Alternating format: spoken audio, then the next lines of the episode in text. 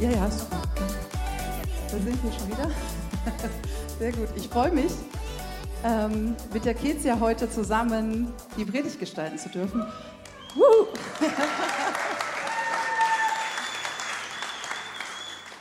Kezia hat erschwerte Bedingungen, denn der Tee hat sich über ihr Skript gegossen. Das macht aber nichts, man kann doch alles lesen.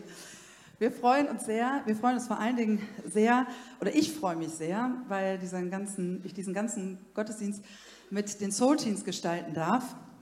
Das ist nämlich auch eines meiner Soul Teens, die nur gerade erschwerte Bedingungen hat, weil sie nicht singen darf. Und dann habe ich gedacht, dann integrieren wir sie doch einfach in die Predigt. Ich freue mich sehr. Und dann habe ich im Vorfeld oder haben wir im Vorfeld mit den Teens gesprochen. Was denkt ihr denn, was für ein Thema wäre denn schön? Was, über was könnten wir sprechen? Ja, und ihr seht es schon hinter mir. Sie kamen auf das Thema Leid.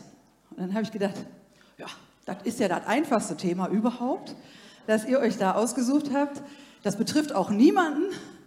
Und ähm, ja, wir haben dann länger zusammen auch tatsächlich gesprochen.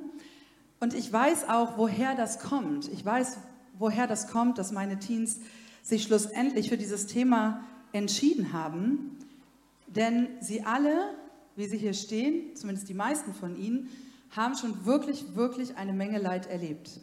So jung Sie sind, man sieht es Ihnen nicht an, aber da haben einige ihre Eltern beerdigt. Inzwischen ähm, andere haben schwer mit Krankheit zu tun, andere haben Elternteile, die schwer krank sind.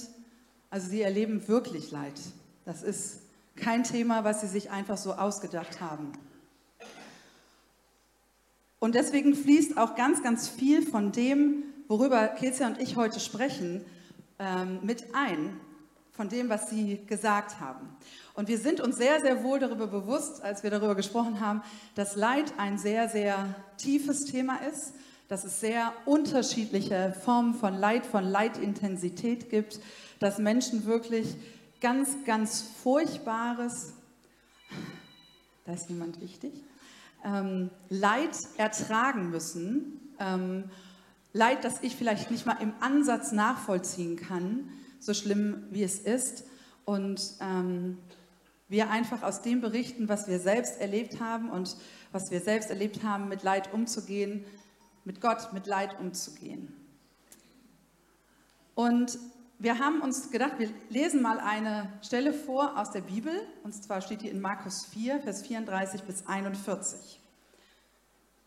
Am Abend dieses Tages sagte Jesus zu seinen Jüngern, lasst uns über den See ans andere Ufer fahren. Sie schickten die Menschen nach Hause und fuhren mit dem Boot, in dem Jesus sah, saß, auf den See hinaus. Einige andere Boote folgten ihm. Und da brach ein gewaltiger Sturm los. Hohe Wellen schlugen in das Boot, es lief voll Wasser und es drohte zu sinken. Jesus aber schlief hinten im Boot auf einem Kissen. Da weckten ihn die Jünger und riefen, Herr, wir gehen unter. Kümmert dich das denn gar nicht?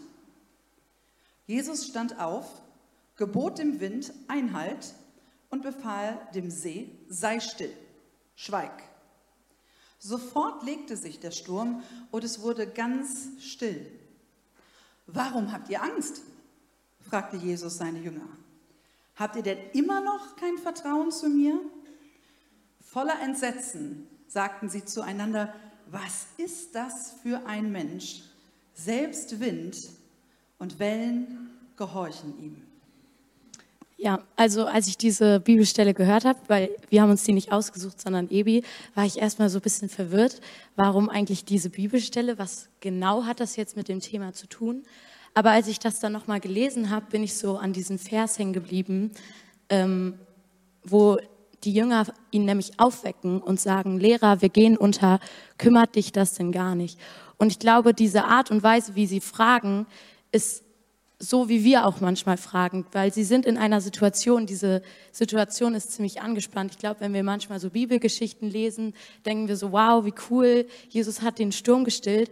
Aber ich glaube, den Jüngern ging es in diesem Moment nicht sehr gut und sie waren wirklich in der Not. Und sie haben nicht gefragt, Herr, willst du uns helfen, sondern kümmert dich das denn gar nicht? Und ich denke, diese Frage stellen wir uns selber sehr oft im Leid. macht es dir eigentlich nichts aus, Gott? Stehe ich hier ganz alleine? Ist es dir egal, dass ich gerade leide? Und auch eigentlich die meistdiskutierteste Frage, denke ich, die man auch oft gestellt bekommt, ja, wieso lässt Gott das denn überhaupt zu, wenn er doch ein liebender Gott ist? Und ich glaube, auch die Jünger zeigen hier in diesem Moment, dadurch, dass sie diese Frage stellen, dass das nicht mit ihrem Bild von Gott oder mit ihrem Bild von Jesus übereinstimmt. Also sie haben dieses Bild von einem liebenden Gott, von diesem liebenden Jesus, mit dem sie immer unterwegs waren. Und irgendwie merken sie, den kümmert das ja gar nicht. Und sie sind irgendwie enttäuscht. Und man hört dort, sie rufen wirklich um Hilfe und fragen, macht es dir nichts aus? Und ich glaube, in diesem Moment hatten sie keine Antwort auf diese Frage. Und sie wussten erstmal nicht, weshalb sie dieses Leid oder diesen Sturm gerade erleben müssen. Aber man sieht hier, dass eben Jesus ihnen dann später zeigt, weshalb das passieren musste, weshalb sie in diesen Sturm gekommen sind, weil er ihnen zeigt, dass er größer ist als der Sturm. Und ähm, ich glaube, manchmal werden wir Antworten auf unsere, unser Leid finden, aber oft auch erst später. Und in vielen Fragen kriegen wir nie eine Antwort. Und vor allem, wenn es darum geht, dass man Kinder früh verliert oder so. Und dazu hat Esther auch eine Geschichte, die sie lieber selber erzählt. Ähm, ja. Ich habe vor wenigen Wochen ähm, als freie Rednerin einen sechs Tage alten Säugling beerdigt. Und da gibt es erstmal keine Antwort. Es gibt keine Antwort auf das Warum. Warum ist im Mutterleib eine Vene gerissen, ganz plötzlich? Warum ist dieses Kind eine Stunde lang reanimiert worden? Warum hat es sechs Tage lang gekämpft und warum hat es es nicht geschafft? Es gibt keine Antwort, keine gute, keine, die du Eltern sagen kannst in so einem Moment. Die gibt es nicht. Und das auszuhalten, ist wahrscheinlich das Schwerste auf dieser Welt. Das auszuhalten, diesen Schmerz, dieses Leid. Und das Einzige, was du mitgeben kannst, ist die Perspektive auf das Danach, auf das Wiedersehen.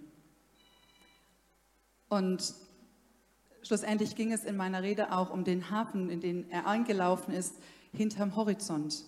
Also als Bild darauf, dass er jetzt im Himmel ist und dass es ihm da gut geht. Das ist eine Erleichterung, aber das nimmt nicht den Schmerz weg. Es gibt einfach auf dieser Erde ganz, ganz schlimmes Leid. Und das zeigt einfach, wir werden auf diese Frage, warum lässt das Gott das zu, vielleicht manchmal keine Antwort finden. Aber ich glaube, wir können die Frage manchmal anders stellen. Und wir leben nun mal leider in der Welt, wo diese Geschichte, die wir gerade vorgelesen haben, passiert ist, wo Jesus in der Welt war. Das heißt, wir leben in der Welt, wo Jesus ans Kreuz gegangen ist und unsere Leiden für uns erlitten hat. Das heißt, wir leben in der Welt, in der nun mal Krieg und all das Leid, was wir täglich sehen in den Nachrichten oder vielleicht auch in unserem eigenen Leben, leider Existenz hat. Und ich glaube, dass das manchmal ein Schritt ist, den wir gehen müssen, zu erkennen, wir alle werden leiden. Und ich glaube, für mich ist es leicht, das jetzt zu sagen. Ich bin noch jung, ich äh, hatte eine gute Kindheit, danke Papa und Mama. Ähm, und ich durfte wirklich ein gesegnetes Leben bis jetzt haben, aber ich kenne in meinem Umfeld viele Menschen, die Leid erleben. Und ich merke, dass dieses Leid leider in unserem Leben dazugehört. Und die Bibel selber spricht sogar davon, dass wir berufen sind zu leiden.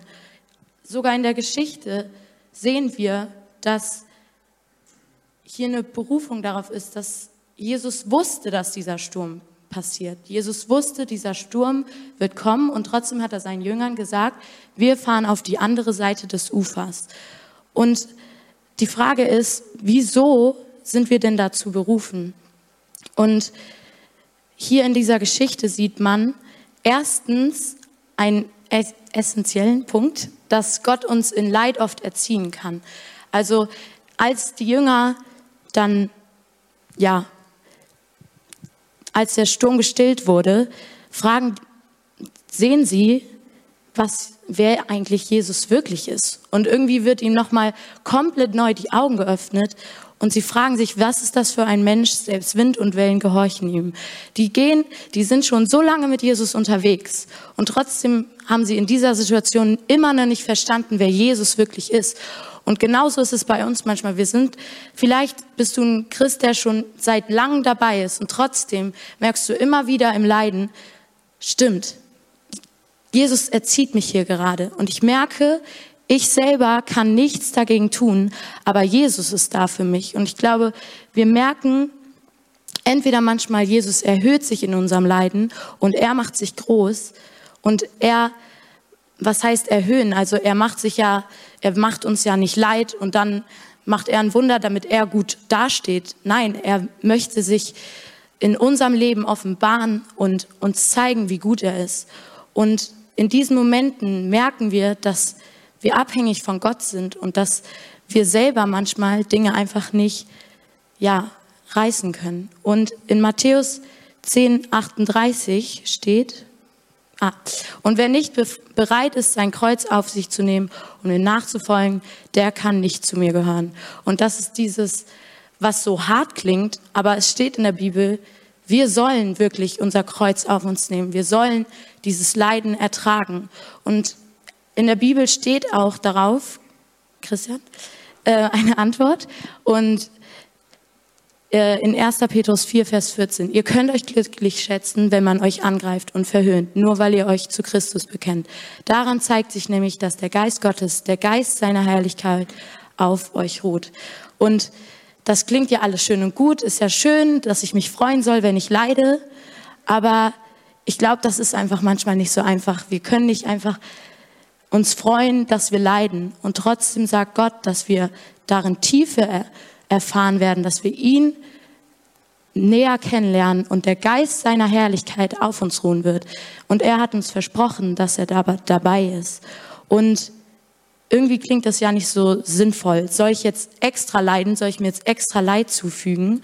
Und darauf ist die Antwort nein. Also Christentum ist keine Leidensreligion. Unser Ziel ist die Welt ohne Leiden. Und Gott hat uns das versprochen, dass die Welt ohne Leiden existieren wird. Aber in der Bibel steht eben auch, dass es Leid nur geben wird für kurze Zeit und wenn es nötig ist. Darüber haben wir auch mit Ulrich mal drüber geredet. Und Gott hat uns auch versprochen, dass er mitleidet. Und ich kenne das manchmal, wenn man über die Straße geht und Menschen sieht, die so sehr leiden, dass ich dieses Lied spüre, Herr, öffne du mir die Augen, Herr, öffne du mir und lass mich sehen, was dein Herz bricht. Und manchmal merke ich diesen Schmerz, den Gott fühlen muss, wenn wir Menschen leiden und dass er da mit dabei ist und mit im Boot sitzt, wie bei den Jüngern, ist so. Und vielleicht haben die Jünger ihn in dem Moment nicht gespürt, trotzdem war Jesus da. Und Ulrich hat was gesagt, als wir darüber geredet haben, was mich persönlich sehr bewegt hat. Ulrich hat es auch bewegt, dass Gott jeden Tag ringt mit sich selber, dieses Leid zu beenden. Und Gott schaut nicht von unten herab und sieht dieses Leid nicht, sondern er ringt jeden Tag damit, dass er wieder Jesus auf diese Welt senden will. Aber er entscheidet sich jeden Tag neu. Und ich glaube, diese Entscheidung fällt ihm nicht leicht, dass noch nicht der Zeitpunkt gekommen ist, wo Jesus wieder auf die Erde kommt. Und zudem ist es auch wichtig zu wissen, Gott macht nicht unser Leid. Und viel Leid, was wir haben, ist leider auch manchmal von uns selber. Und ähm, er hat uns unseren freien Willen gegeben und viele Entscheidungen, die getroffen werden, können unser Leben beeinflussen, können andere Leben beeinflussen. Und da kann man so diese drei Arten zusammenfassen. Erstmal dieses selbst zugefügte Leid. Und dass ich jetzt hier hässliche Zettel habe, liegt daran, dass ich zu blöd war, meinen Tee zuzumachen. Da kann ich Gott nicht für die Schuld geben. Und wenn man von einem äh, sieben Meter Klippe in ein ein Meter Becken springt, was ein Meter tief ist und gebrochene Beine hat, kann man auch nicht fragen, warum Gott lässt du das zu? Und manche Entscheidungen, die wir treffen, werden unser Leben einfach negativ beeinflussen. Und wir müssen dafür manchmal die Verantwortung tragen. Und auch andere Menschen können uns Leid zufügen. Und das ist manchmal vielleicht noch schwieriger, wenn wir denken, dass vielleicht auch vor allen Menschen, die wir lieben, manchmal uns so viel Leid zufügen können. Wir verletzen uns, wir sind Menschen, wir haben manchmal leider Züge dazu, dass wir uns gegenseitig verletzen. Und trotzdem sagt Gott, dass er auch dort dabei ist und heilen kann. Er kann Beziehungen heilen, die kaputt gegangen sind. Er kann Beziehungen wiederherstellen. Und dann gibt es noch diese dritte Art von Leid und das ist das Schicksalsleid. Und ich glaube, in diesem Leid kommt vor allem diese Frage hoch, warum Gott passiert das alles? Und dort finden wir manchmal vielleicht keine Antwort darauf oder auch erst vielleicht später.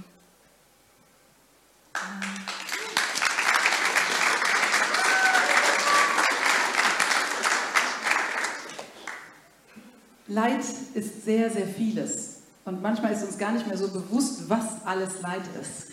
Die Definition von Leid ist seelischer Schmerz durch erfahrenes Unglück oder Unrecht und Böses, das uns zugeführt wird. Das gibt, es gibt seelische Leiden, es gibt seelischen Missbrauch, es gibt körperlichen Missbrauch, es gibt Verlust, es gibt Menschen, die ihr ganzes Hab und Gut verlieren, auch in Kriegen. Es gibt Verlust von Menschen, dass ich einen Menschen verliere, wie ich gerade von dem Kind gesprochen habe. Es gibt das, die Trennung und das Verlassenwerden als Leid. Es gibt Einsamkeit. Es gibt viele Traumata durch den Verlust von Arbeit, durch die Veränderung unseres Klimas, durch Katastrophen, durch Umweltkatastrophen, durch Krankheiten, durch Krieg. Und das ist, die Liste ist unendlich. Es ist eine unendliche Liste von dem, was es gibt. Und je älter ich werde und je mehr Gespräche ich mit Angehörigen von Verstorbenen spreche, umso klarer wird mir, es gibt kein Leben ohne Leid. Es gibt Menschen, die erfahren weniger Leid als andere, aber es gibt kein Leben ohne Leid. Kein einziges. Du musst nur alt genug werden. Es gibt kein Leben ohne Leid. Und dann stellt sich natürlich die Frage, wie gehe ich mit dem Leid um? Was mache ich denn damit, wenn ich das jetzt habe?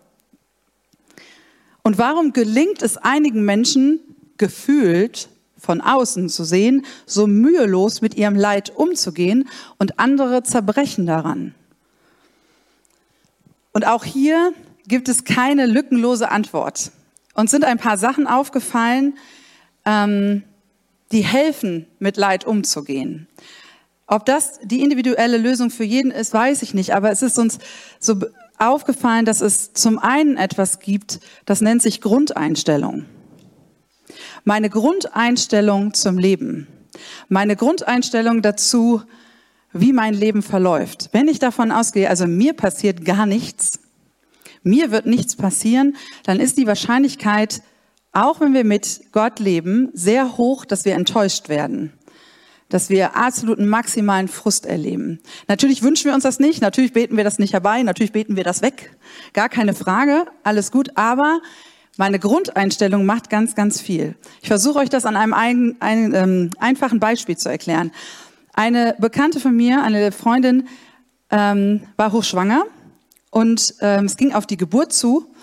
Und in unserem Gespräch über die Geburt merkte ich, dass sie eine sehr glorifizierte Vorstellung von dieser Geburt hat.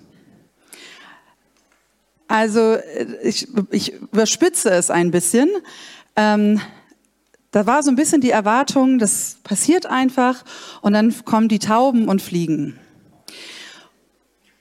Und das ist nicht passiert. Das ist überhaupt gar nicht passiert. Das war eine sehr anstrengende Geburt. Und dann stellt sich natürlich die Frage, was war der Fehler? War der Fehler die Geburt oder war der Fehler ihre Einstellung zu diesem Thema? Jede Frau wünscht sich eine einfache Geburt. Aber dann könnt ihr hier mal rumfragen, wie viele von denen das so erlebt haben, vor allem beim ersten Kind. Geburt ist Leiden. Geburt gehört zum Thema Leiden dazu. Und unsere Einstellung zu diesen Themen, zum Leid, macht ganz, ganz viel aus. Der zweite Punkt, der ganz viel ausmacht damit, wie ich mit Leid umgehe, ist, ob ich mein Leid annehme oder nicht. Das heißt nicht, dass ich mein Leid gut finde. Dass ich gut finde, yay, endlich darf ich leiden. Das meine ich nicht. Das ist in der christlichen Geschichte teilweise auch sehr falsch verstanden worden, mit viel Geißelung und sowas alles. Das ist nicht gemeint, sondern es ist die Tatsache, dass ich akzeptiere, dass mein, meine Situation jetzt gerade so ist. Mehr nicht, mehr meine ich nicht. Sondern es ist nur, dass ich akzeptiere, jetzt gerade ignoriere ich nicht, dass ich krank bin. Ich ignoriere nicht, dass ich einen Menschen verloren habe. Ich ignoriere nicht, dass das alles um mich herum passiert, was mir zustößt. Wenn ich das nämlich nicht mache, wenn ich meine Ist-Situation nicht annehme, das nicht heißt, dass ich das nicht ändern kann oder dass ich etwas versuche zu tun. Aber wenn ich sie nicht annehme, dann mache ich höchstwahrscheinlich alle, inklusive Gott, für mein Leid verantwortlich. Und es gibt eben auch Leid, wie Kezia gerade gesagt hat, das sind wir selber schuld. Und davon gibt es eine ganze Menge. Ich erlebe viele Patienten im Krankenhaus, die sich ihr Leid, ihre Krankheit selbst zugeführt haben. Es, ich erlebe aber auch eine ganze Menge Menschen, die das als Schicksalsleid erleiden müssen, weil es einfach passiert. Krisen und Leid sind blöd. Punkt. Sie sind blöd und sie verändern häufig alles. Alles. Wenn du eine Krebsdiagnose bekommst, verändert das erstmal alles nahezu alle Bereiche deines Lebens. Wenn dich dein Partner verlässt, verändert das einmal alle Lebensbereiche. Und als mein Mann mich damals verlassen hat, habe ich einen Anruf bekommen von einer lieben Freundin. Ich war eigentlich mit ihr verabredet und habe ihr nur geschrieben, hör mal, das geht nicht, das und das und so weiter. Und sie schrieb nicht zurück, sondern sie rief mich sofort an. Und dann sagte sie, ja, das ist ja mal eine schöne Scheiße. Und das war der erste Satz. Da muss man, ne, man kann sich überlegen, ob man den Satz gut findet, aber mir hat er in dem Moment sehr geholfen, weil das war einfach dieses, so ist es. Es ist doof und so ist es. Und im Laufe des Gespräches sagte sie zu mir, Esther, weißt du was, du kannst dich, und du machst es bitte, dich jeden Abend auf die Couch setzen und weinen. Wein raus, Wein, Wein, Wein. Alles, was in dir ist, wein dich aus. Und morgens stehst du auf und du organisierst dein Leben. Steh auf und jeden Morgen und du organisierst dein Leben. Mach dir eine To-Do-Liste, mach das, ähm, sonst wird es dir, das war ihre Aussage, noch jahrzehntelang nachhängen. Und das war nicht einfach, aber es war die beste Ansage, die ich hätte kriegen können. Bitte geh jetzt nicht hin und sag das dem Nächsten, der dir über den Weg läuft, der verlassen wurde, ja? Das war in meinem Fall gut. Das ist aber auch nur dann gut, wenn du das selbst erlebt hast. Du kannst so etwas nicht einem Menschen sagen, den du nicht kennst und dessen Situation du nicht erlebt hast. Und dieses Leid anzunehmen, das war das Schwerste überhaupt. Aber es war unglaublich wichtig und es hat mir geholfen. Ich habe jeden Abend auf meiner Couch gesessen und geheult. Und morgens bin ich aufgestanden und habe versucht, das zu regeln. Und dann passiert etwas. Das kostet viel Kraft.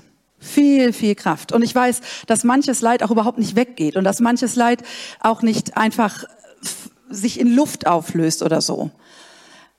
Aber es ist etwas passiert, was ich gemerkt habe, ganz langsam, ganz, ganz langsam, dass ich angefangen habe, ein Stück weit heil zu werden. Nicht immer wütend zu sein, nicht immer traurig zu sein. Dass ich gelernt habe, mit Dingen umzugehen mit Menschen umzugehen. Ich habe heute mit meinem ähm, Ex-Mann ein sehr gutes Verhältnis. Und es kam eine gewisse Heilung. Und ich weiß, dass das andere auch erlebt haben. Vor allen Dingen weiß ich es, weil Tina ein Lied darüber geschrieben hat, ähm, einer unserer Soul Teens, als ihr Papa vor drei Jahren sehr plötzlich und unverhofft im ersten Lockdown verstorben ist ähm, hat sie angefangen, eine Weile später ein Lied zu schreiben. Und dieses Lied heißt Healing Me. Heile mich. Meine Sotis können gerne mal nach vorne kommen. Wir werden das für euch singen. Und da geht es darum, Lord, you're the joy. You're the hope. You're the love that's healing. Herr, du bist die Freude. Du bist die Hoffnung. Du bist all das, was mich heilt. Du bist die Kraft. Healing me.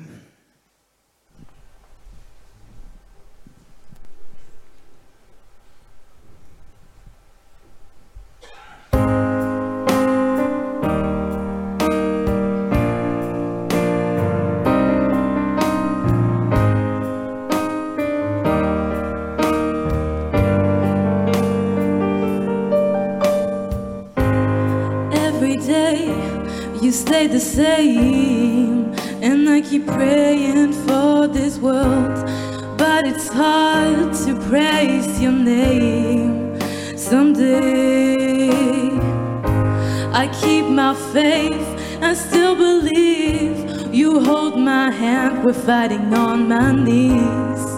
These words won't bring me down to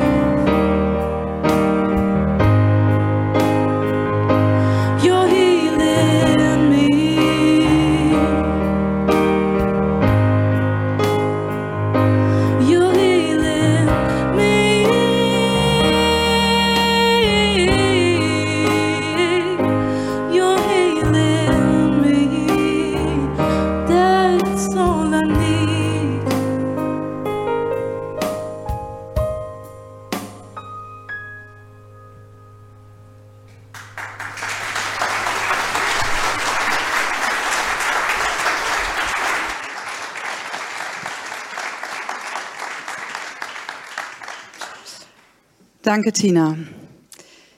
Und danke, Teens. Ähm, ich glaube, dass niemand entspannt alleine durch Leid geht. Niemand. Leid ist der Moment, in dem uns klar wird, wir brauchen Hilfe. Und das auf unterschiedliche Art und Weise. Wir brauchen Menschen, die uns helfen durch psychische Probleme. Wir brauchen Menschen, die uns helfen, ganz praktisch durch Leid hindurchzukommen, wenn wir krank sind, wenn es uns nicht gut geht, was auch immer. Da gibt es so viele Dinge.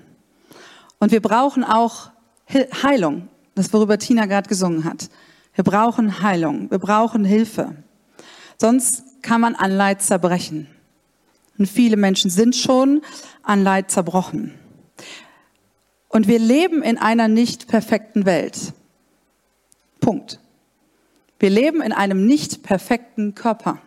Ich weiß nicht, ob du es schon gemerkt hast, aber je älter wir werden, desto mehr merken wir das. Und manche auch ganz früh. Und das erlebt jeder. Jeder erlebt irgendwie Leid. Und das steht schon in der Bibel in Epheser 5. Denn er lässt seine Sonne aufgehen über Böse und Gute. Er lässt es regnen über Gerechte und Ungerechte. Und das fühlt sich ja manchmal noch viel fieser an. Ne? Kennt ihr das? Wenn es denen, die so richtig blöd sind, wenn es denen so richtig gut geht, gefühlt, also wir können ja nur immer von außen gucken, ne? das fühlt sich noch viel unfairer an.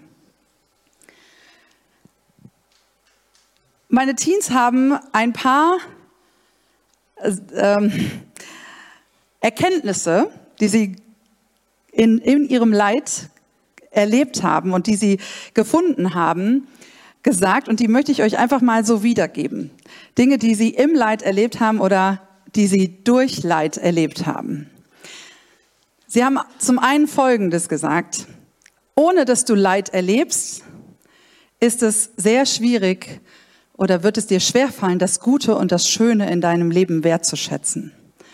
Denn das wird sehr normal. Ein gesunder Körper wird sehr normal. Dass alles rund läuft in deiner Familie wird sehr normal.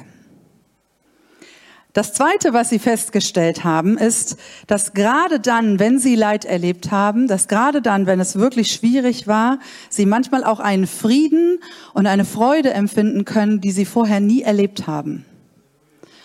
Dass Sie da etwas spüren, so eine Tiefe, gerade wenn dann Menschen kommen und Ihnen helfen, gerade wenn dann Sie etwas erleben mit Gott, was Ihnen hilft, wenn dann Freunde da sind, wenn dann Friede kommt ins Herz.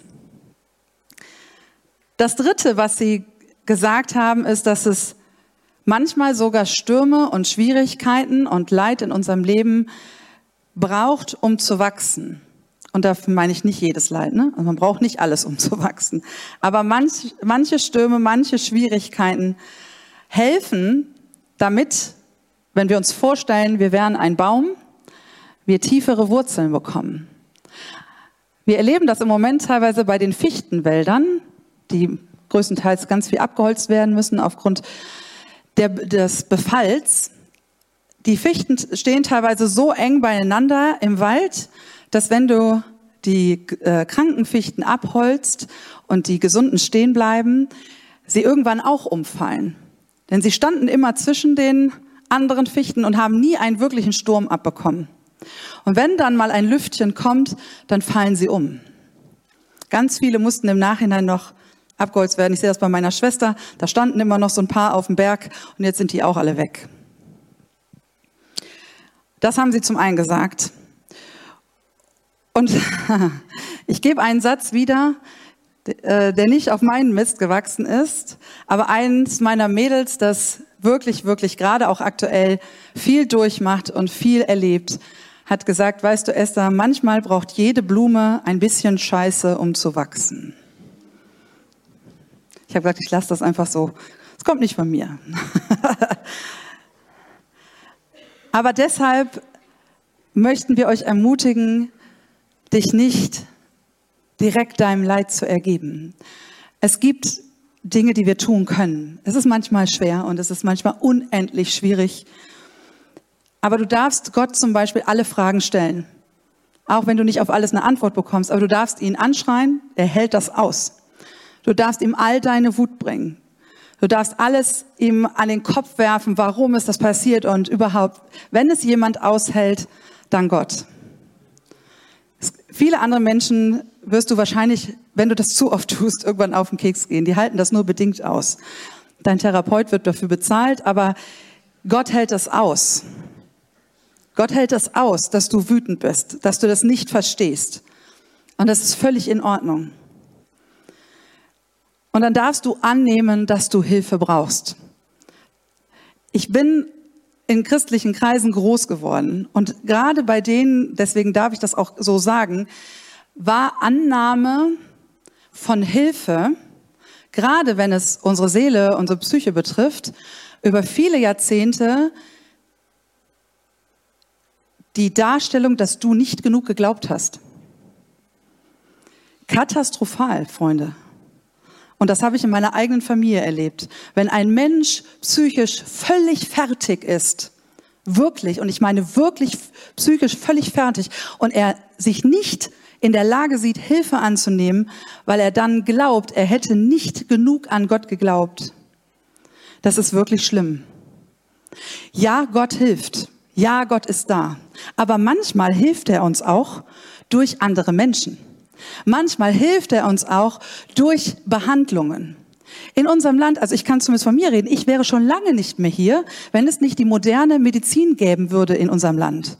Ich war ein paar Mal so krank, dass ich das nicht überlebt hätte ohne die moderne Medizin. Und manchmal ist auch das der Segen, den Gott schenkt damit du durch dein Leid hindurchkommst, damit du durch Leid, ich weiß nicht, wie viele von euch, und ich denke sehr viele, werden, überlegt, wie viele Tabletten hast du morgen, heute Morgen genommen? Ne? Ich spreche mal die Älteren an. Wenn du deine Tabletten heute Morgen nicht genommen hättest und in der letzten Woche, wie viele säßen heute Morgen hier? Hm? Das ist auch ein Segen. Das ist auch eine Hilfe von Gott, durch Leid hindurchzukommen. Und warum können wir das für unseren Körper nicht annehmen, äh, können das annehmen, aber oft nicht für unsere Seele? Wir brauchen auch Hilfe für unsere Psyche, für unsere äh, Seele. Das ist völlig normal. Amen dazu. ja, ähm, ich glaube, wir dürfen auch lernen, wie wir mit Leid umgehen, wie wir andere damit behandeln, wie wir anderen helfen können. Und die Bibel spricht da schon sehr klar zu uns in Römer 12, Vers 15. Freut euch mit den Fröhlichen, weint aber auch mit den Trauernden. Und Gott, also es hat ja Paulus geschrieben, hat der Gemeinde genau diesen Auftrag gegeben. Und der gilt auch immer noch für unsere Gemeinde heute.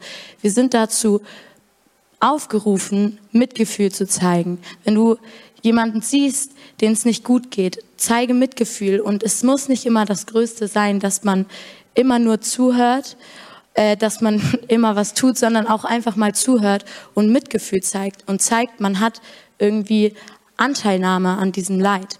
Und dabei ist es aber wichtig, dass wir, das steht dann in Römer 12, Vers 16, hütet euch davor, auf andere herabzusehen, dass wir dabei nicht anfangen, Menschen zu verurteilen oder irgendwie zu tun, als wüssten wir besser, was die gerade brauchen. Und vor allem, wenn wir die Menschen nicht kennen, wenn wir gar nicht wirklich genau wissen, wie sie mit Leid umgehen, weil jeder Mensch geht teils anders mit Leid um und wir können nicht wissen, wie, was die Personen brauchen, dann sollten wir lieber einfach nur für sie beten und vielleicht einfach mal nichts dazu sagen, weil wenn wir die Person nicht kennen, die Situation nicht kennen, müssen wir sehr sensibel damit umgehen und Leuten auch nie das Gefühl geben, man verurteilt sie darin. Ich merke das bei mir selber manchmal, dass ich Leid vergleiche oder denke, ja, das ist doch jetzt nicht so schlimm. Aber nein, vielleicht ist das für die Person schlimm. Vielleicht geht es ihr gerade in dieser Situation sehr dreckig.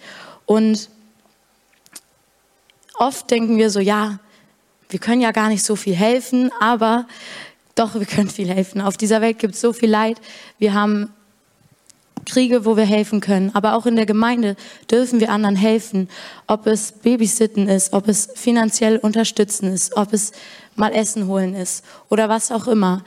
Und da habe ich eine Geschichte, weil ich habe irgendwie gesagt, ich habe mal jemanden am Wegrand Geld gegeben und danach dachte ich mir so, boah, nee, eigentlich ist das nicht so gut, weil ich habe gemerkt, der wird das für was eher kontraproduktives ausgeben. Und ähm, da habe ich wirklich gebeten, Gott, schenk mir doch mal eine Gelegenheit, dass ich für jemanden einkaufen kann. Und paar Wochen später war ich in Düsseldorf unterwegs und eine Frau kommt auf mich zu und war so, hey, ich habe Kinder, es tut mir voll leid, ich krieg das hier nicht hin, kannst du irgendwie für mich einkaufen? Und dann war ich so, ich habe mich daran erinnert und ich war so, okay Gott, du hast ich habe gefragt und du hast mir das gegeben. Also muss ich das jetzt auch tun. Und irgendwie, es war so einfach zu geben. Und ich glaube, wenn wir Gott wirklich darum bitten und unsere Augen offen halten, dann gibt uns Gott wirklich Gelegenheiten, wo wir auch wirklich helfen können. Und was wir auch immer tun können, ist für andere zu beten. Und da komme ich auch zu diesem nächsten Punkt, wie wir umgehen, wie wir Gott mit in unser Leid einbeziehen. Weil ich merke sehr oft, dass wir eigentlich vergessen, wer Gott ist. Ich merke das gerade bei mir. Ich bin gerade irgendwie so ein bisschen der Petrus, der aufs Wasser geht und denkt, let's go, ist ja nur ein Sturm. Und dann verliere ich diesen Blick auf Jesus. Petrus hat den Blick von Jesus gewendet und hat Angst bekommen. Und ich glaube, wir Menschen sind das manchmal, dass wir aufhören, auf Jesus zu schauen, weil wir denken, in dem Moment schaffen wir das alleine. Und wir gehen vielleicht im Stress oder was auch immer manchmal unter und merken, es wird doch irgendwie zu viel. Und ich habe, wie gesagt, ich kann nicht singen, weil ich äh, Stimmlippenknötchen habe. Und ich habe richtig gemerkt, wie ich angefangen habe, als ich das diagnostiziert bekommen habe, einfach direkt damit, ja, nicht zu Gott zu gehen. Und ich habe irgendwie gesagt, ja, ist ja schon okay. Und ich habe auch jetzt nicht die Haltung, ich muss unbedingt geheilt werden, ich kann damit wirklich leben.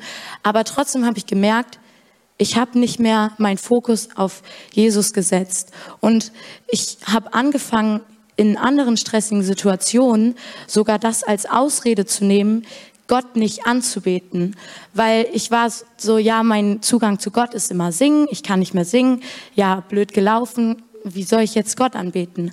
Aber Gott hat uns befohlen, wenn wir untergehen, Jesus stand da und hat Petrus seine Hand hingehalten und er wird es immer tun. Und ich glaube, wir finden es manchmal schwierig, wenn wir in schwierigen Situationen sind, wie wir Gott überhaupt einbeziehen.